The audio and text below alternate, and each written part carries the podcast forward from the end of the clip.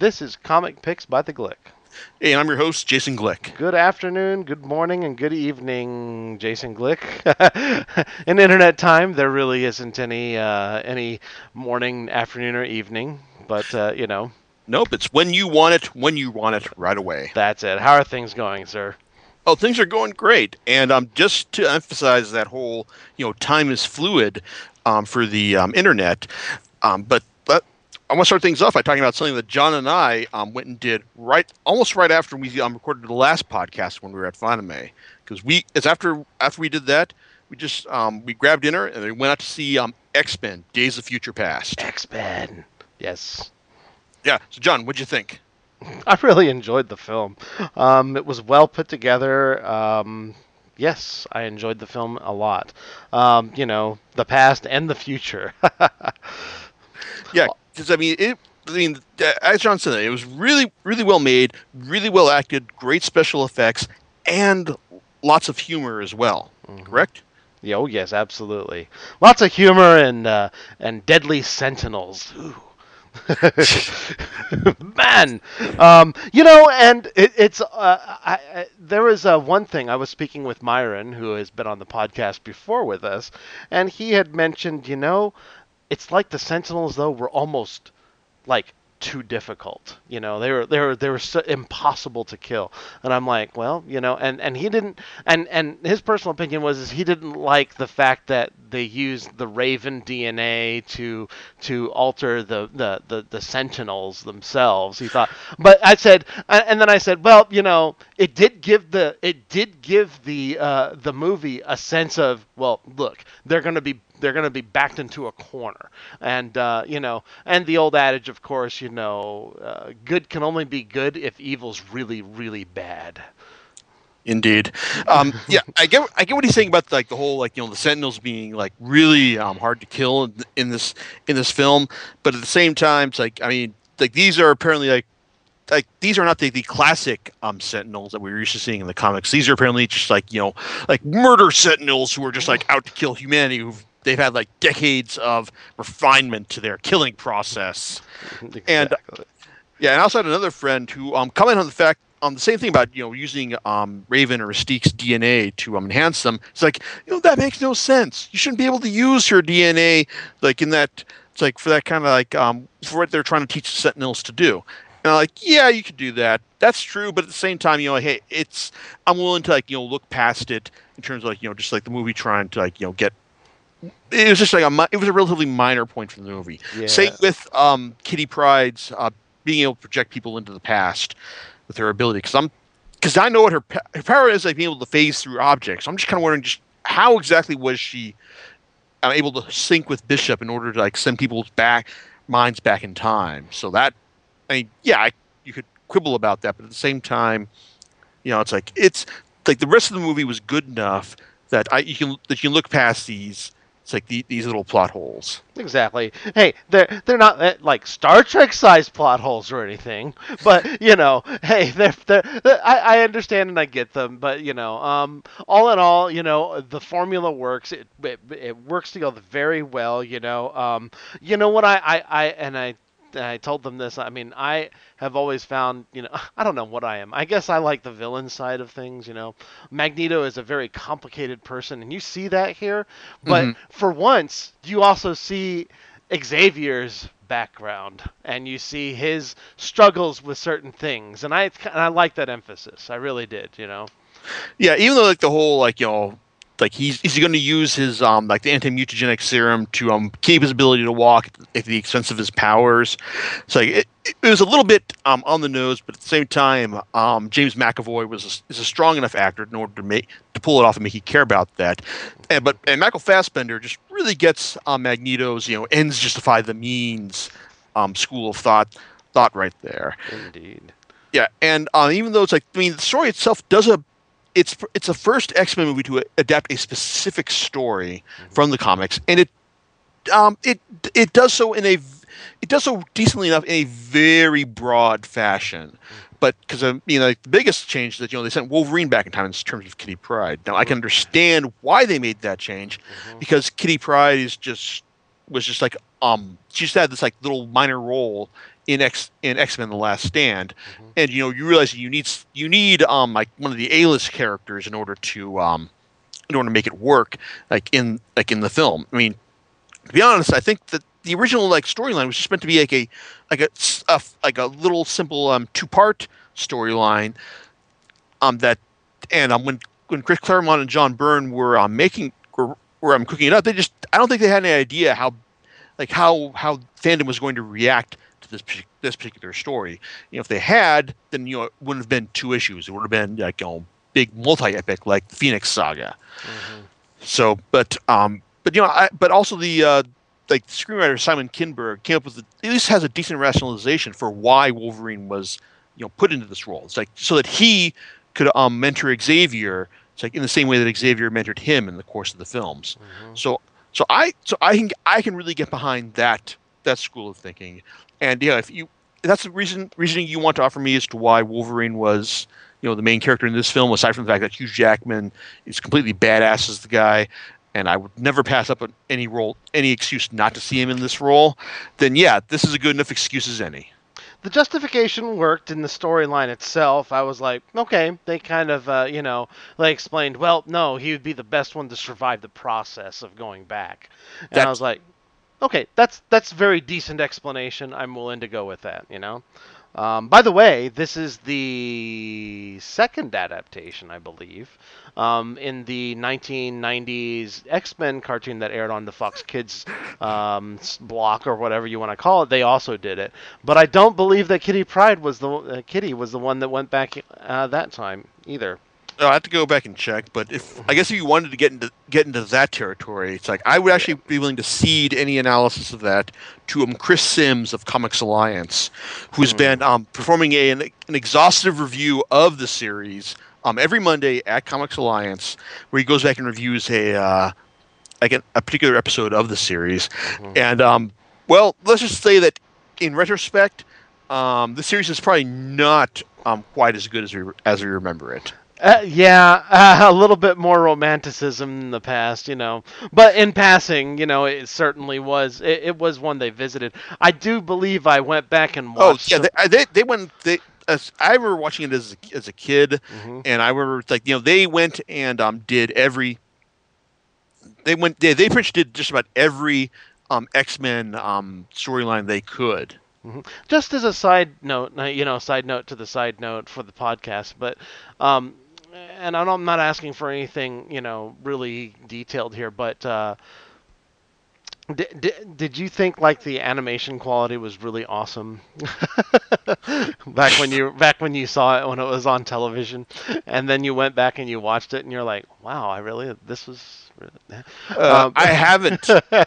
well, here's the thing: I haven't gone back and watched it. Ah, yes. So that's that's that's what we're dealing with right here because I've I've seen like I said, I've just been reading um what um what Sims has been writing over the last um like I think he's been doing this for over almost a year now, and it's and it's interesting to just read, even if he's just like you know straight summing up some of the parts here. I mean, they're like um, it just sounds like you know what there there are plenty of what were they thinking when they um, adapted the, these stories, mm-hmm. and also, but even if there's some sub points where I can just go like, "Yo, okay, Chris, I get the feeling. You're trying to be funny, haha, that's cool," but um, there's a lot of stuff that he describes just pulled straight from the uh, oh just, straight from the comics itself that it's just kind of like wow. It's like what like um what were you guys thinking here? So yeah. Well you know um, they only had so much time. Maybe you know there was a lot of like boardroom cutting and stuff that left on the floor. You know, with respect to the story and what they could and couldn't put on television. You know, I don't know. Well, those are just stabs in the dark, but you know, usually that's what winds up happening with things like this. So, and anyway, um, you know, um, back to the movie. Uh, again, really loved it everyone go out and see it like four or five times, you know, whatever. yeah, and be sure to stay to the end because it's got the teaser for um for Apocalypse in the next film. Absolutely. Yeah, but um one but in order to you know to segue into the actual the actual meat of this comics podcast, there's a moment at the end of the film where you see um where you see the um the Xavier School open up and like you where you see Wolverine walking through the the Xavier School. I'm thinking like, wow, this is awesome. It's just like um, Wolverine in the X Men, because like you know like cause it was just cool to see just like you know like the school open up again, like these um like young mutants learning like just learning about you know how to survive, and um just like in the um, senior X Men, um, just teaching them what, what they need to know.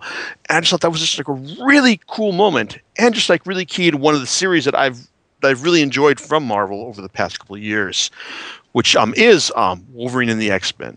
So, getting into the meat of this meat to this thing, um, Wolverine and the X Men um, sprung out from from the X Men event Schism, where um, Wolverine and um, Cyclops ha- finally had a um, decisive falling out over over what to do, uh, how, how to lead the um, the kids in it's like like in this um, post decimation world where there are no mutant, no more mutants being born. Well, um, Cyclops believe that you know these kids are you know hey they they are everyone here is an X Man. They're going to need to fight, and it's like we're going to need to learn to survive in this world that hates them and fears them more than ever. Wolverine basically said, hey, you know what? Like fuck that. We it's like the uh, we are doing all this stuff so that the kids don't need to fight and learn to um you know learn to kill. It's like I, we're we're we're we're I I I Wolverine's been a member of like X Force, you know, doing all like the Black Ops mutant stuff, just so that you know people don't have to um be uh, wind up like he is, and so he basically. So he basically was against using kids as sol- as as foot soldiers. It's like in in mutant conflict. So, so basically, he took everyone who was willing with it, willing to go with him over to the um back back over to the uh, East Coast and we opened the Westchester School, now rechristened as a Jean Grey School, and I'm started started and wanted to teach them, hey, you know, these are this is how you're gonna gonna be like um if you want to learn, know how to learn learn how to use your mutant, mutant powers in a way that's you know that's not going to get you killed. It's like or or um, be uh, used as kind of like a, an avert paramilitary organization. Well, here you go, and um, see, and um, Jason Aaron, the writer, it's like he, it's like his his goal with this series was basically to create something that was fun. You know, just it's interesting that when you read the last volume, and he wanted, and he basically specifically said that you know, fun is not a dirty word in superhero comics. It's like, and that he wanted, um, you know, to get get the sense back of get this sense of fun back for the um, back for the X Men, and um, get back to like you know the whole school setting that they used to have, you know, ba- like um back throughout the um 70s, 80s, and even part of the 90s as well. So he um so his version of the exa- of the Jean Grey School was just this crazy, insane science fiction um um, place where the um, where the danger room was um, adapted into the entire place. You'd have um, these um, Nightcrawler esque imps named Bamfs, um, just like um, call, um, creating um, chaos all over the place. And you also have like um, teachers like um, Rachel Grey teaching um, defense against psychic warfare. Um, it's like um, it's like um, Husk teaching teaching literature, and um, it's like Kitty Pryde um, just you know do just um, being uh, like um, co-head mistress with Wolf, with Wolverine. It's like it was um, it's like it, it, it's basically an insane um it's basically an insane superhero school where they you know they um where everyone's schooled in how to um, survive in a superhero universe. I've reviewed um pretty much every um volume of the series um on on the site. So if you just want to guess you want to look um check about what I've said um before um then you can just like check on the site. But to sum up some things up, I've really enjoyed um, what Aaron, Aaron has done here. And rereading it, it's like it's still it still proves to be a lot of fun. Like the initial storyline um, where um, the health the new Hellfire Club formed by a bunch of evil kids, which um, who were basically um, set on like you know use um, like using the whole mutant um, threat in order to generate sales for their new Sentinel products. Send uh, a, a, new version of Krakoa to to attack the X Men, and then they turn him into the school grounds by befriending him. It's like that's see that's that's fun. It's like then you also got like storylines where like Wolverine takes Quentin Quire, who was created by Grant Morrison as a symbol of teenage rebellion, and who basically fulfills the uh, like that role of like you know the skeptical anti anti authoritarian character. Um, it's like throughout it's like throughout the um, Aaron's run, takes him on a see on a gambling trip in order to raise funds for the uh, for the school to a um, gam- to a prison to um, gambling world. Um, see that that see that that was cool.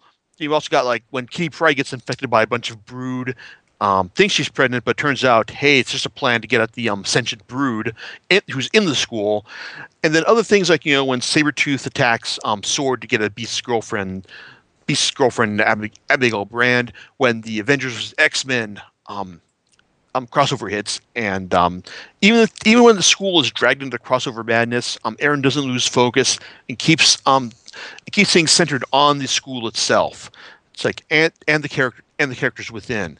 It's like and um and if I was uh, even if I was um you know tempted to pick a uh, story that was probably the, the weakest for this for like for the for um, Wolverine this, and it'd be the um the time where they encountered Frankenstein's murder circus, which is I mean the tone of the series is in, is insane, crazy action um, above all else. And but even when you've got a, um, murder circus run by um, Frankenstein's monster, and you got the all the X Men teachers who have been pressed into um, press ganged into surface into service or not press ganged um mentally controlled into uh, service as um the it's like as as a crazy cl- as as a crazy circus acts. Like when Wolverine becomes Revolto the clown it's like it's yeah you're stretching things just a little bit too far right right there. So it's like I yeah it's like it, I can see what he's going for there but even then yeah still kind of a bit too crazy. But um but even then like you know the storylines we get Wolverine's um um brother dog Logan um showing up to uh like kidnap school. Even then that you know that still had its that still had its moments. And um but then you get the um stuff like the hellfire club or the hellfire school where all the kids are kidnapped and um forced to uh you know be turned into supervillains. Well it's like even that that turned out to be that turned out to be like a good like a good fun story for story as well because it basically um finally brought into the brought brought the whole um, Hellfire Club versus the um, Jean Grey School arc to a climax, and served as basically a great um, climactic arc for um, Aaron's run on the on Telex. Make no mistake, um, this final volume that I'm about to talk about, it's falling action. Um, it's the real climax is um, it's like is volume seven, and um, it's it's handled really well. And it's like it, and it's a lot of fun but also and also the series has never lacked for um, like top tier talent. It started off with um, Chris Bachalo, who's one of those artists who can draw just about anything, even if it's just you know like a crazy science fiction school, like where um, it's like where, any, where just about anything can happen at a moment's notice. It's like so he he was, he got the ball rolling, but the series um, has really been sustained by um, by one man, um, that is Nick Bradshaw. Bradshaw is a phenomenal talent, and um, I had never heard of him before um, his work on Wolverine and the X Men. And this guy has a great cartoonish style that doesn't lack for detail or it's like or expressionism. It's like he like it's like um, in terms of capturing like the tone of like you know this is this series is meant to be fun. Bradshaw nailed it more better than any other artist on in the series. I mean, yes, the series didn't. The series had other artists like um, Jorge Molina, Ramon Perez, um, Pasqual Ferry. Um, like I said, it never lacked for um, for artistic talent, but Bradshaw, Bradshaw nailed it better than than just than any anyone else. And I I really became a believer in this guy. Like he's abs he's um I say he's one of my favorite artists right now. And um, I and um, he's now um, working with um, um, Brian Michael Bendis on Guardians of the Galaxy, and he and Bendis is quite lucky, frankly, to have this guy because I because I've just got the uh, first volume, and that even though that has art from Steve McNiven and Sara Pichelli, um, um, Bradshaw, um, his art, like his style in terms of you know, just he captures the cra- the um the craziness of the school with even a better clarity than um Bachalo um did. I mean, his his he's got like really solid detailed line work um, that just like that just like you know really just really nails the um it's like the insane approach of this say of this school. It's like and i it's like and as i say i really i really like like his work and i can imagine that you know once that when he's um doing like crazy um marvel cosmic stuff with bendis that's going to be that's going to be a perfect fit for him as well. So i'm looking forward to seeing that. But as far as the final volume goes it's like I think it's a good, I think it's a good um bit, good fun bit of um falling action that basically sums up you know what what was in entertaining about the school. It starts off with a uh, with the annual, which serves as the tie into the Infinity crossover, and focuses on Kid Gladiator, um, the son of the um, Shi'ar um, the Shi'ar Emperor, Emperor Gladiator, who was big on punching and um, see, and fighting just about anything that crossed his path. Here, um, after the um, Avengers X Men crossover, he was forced to come back to um, see um to Shi'ar space with his with his dad, and he just fucking hates it here. It's like it's just it's like school. It's like no got no friends at the school, and um, it's like even though he really liked liked it at the Jean Grey School, he never admitted to anyone else. But still, it's something. It's a school that that, that indulges his love of fighting things, and it's more than he gets here. And so when the um the force of the builders um comes calling uh, in Shi'ar space, um he takes it his he he seizes this opportunity and goes on to just you know punch the crap out of everything.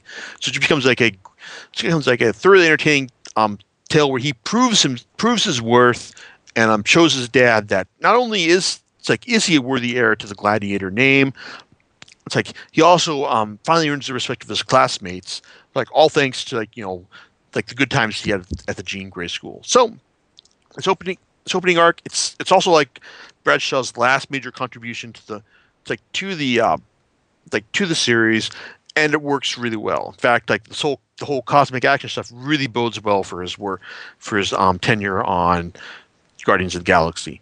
Then um, follows up with um, the Wolverine School for Gifted Youngsters, which um, itself picks up from the from the um, Battle of the Atom crossover that I haven't read yet because it's because I'm not paying fifty fucking bucks for, for a crossover that's um, that's 270 pages long. In fact, um, the see according to the uh, solicitations, I think that's the paperback version is supposed to be like either 40 or 35 bucks, which validates my reason for not buying it. Anyway, um, it's anyway even with the um, like the whole like crossover happening, it's still still um it's still like a um it's a good wrap up and statement of purpose for the series.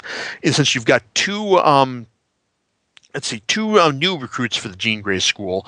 Um, try Joey, who's got three three faces, um, three faces, three arms, on both on both sides, and um, his and his um, sister Squid Girl, who are now new recruits at the uh, say at the Jean Grey School, and and how they um, you know adapt to things there. But you know they've got their own secret agenda because it turns out they've been they've been sent here from Shield in order to find out just how dangerous the school is and um, and all the kids there, well, they show them exactly how dangerous it is, just from how, just from you know the danger room to homework, and um, all that crazy stuff. But so it's so it's basically like a, just like a real um, restatement, just like how the um, school stands for insanity, insanity and fun.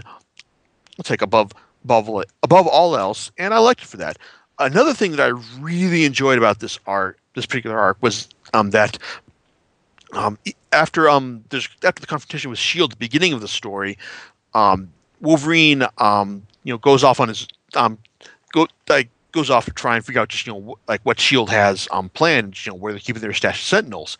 Turns out that at the same time, though, um, Cyclops has um the same idea um too, and so they both run into each other, and well, you know, it's like in the wake of Schism, Avengers vs X Men, and um, you know, Un- Uncanny X Men and All New X Men, they really haven't um, been able to patch up their differences at all. What's more is that in this current continuity, Wolverine lost his healing factor. Cyclops not able to control his optic blasts as well as um, he used to be.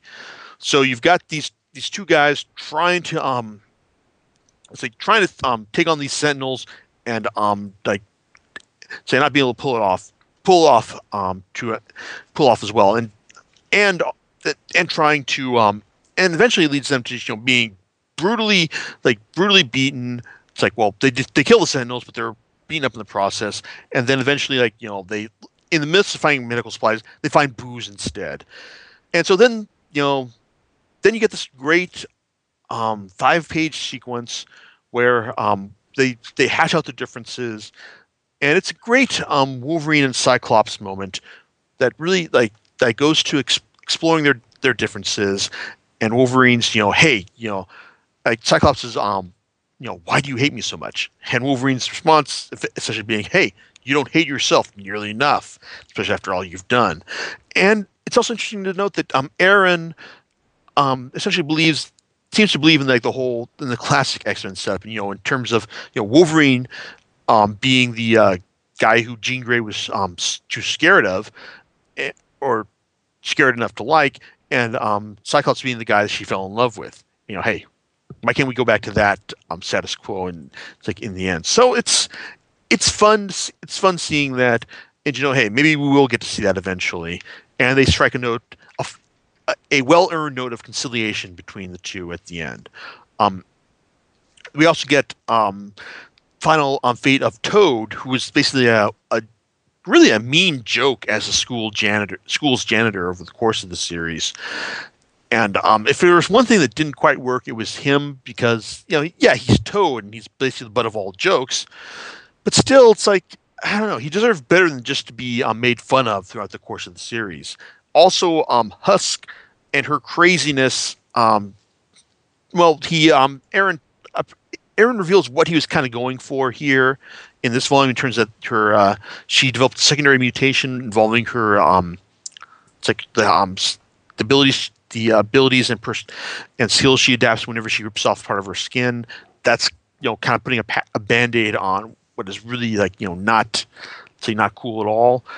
And um, this final arc just basically um, uh, ha- this final story final story with Toad basically um puts him back into being like you know the villain for into a villain's role for for reasons what we can that you know you're just we're just like you know getting back to the status quo because you know nothing else works. And you know it kind of feels that um it that you know hey it kind of he kind of Toad reading this thing, you're feeling that Toad deserved better over the course of this run, and that's kind of dis- that's kind of disappointing.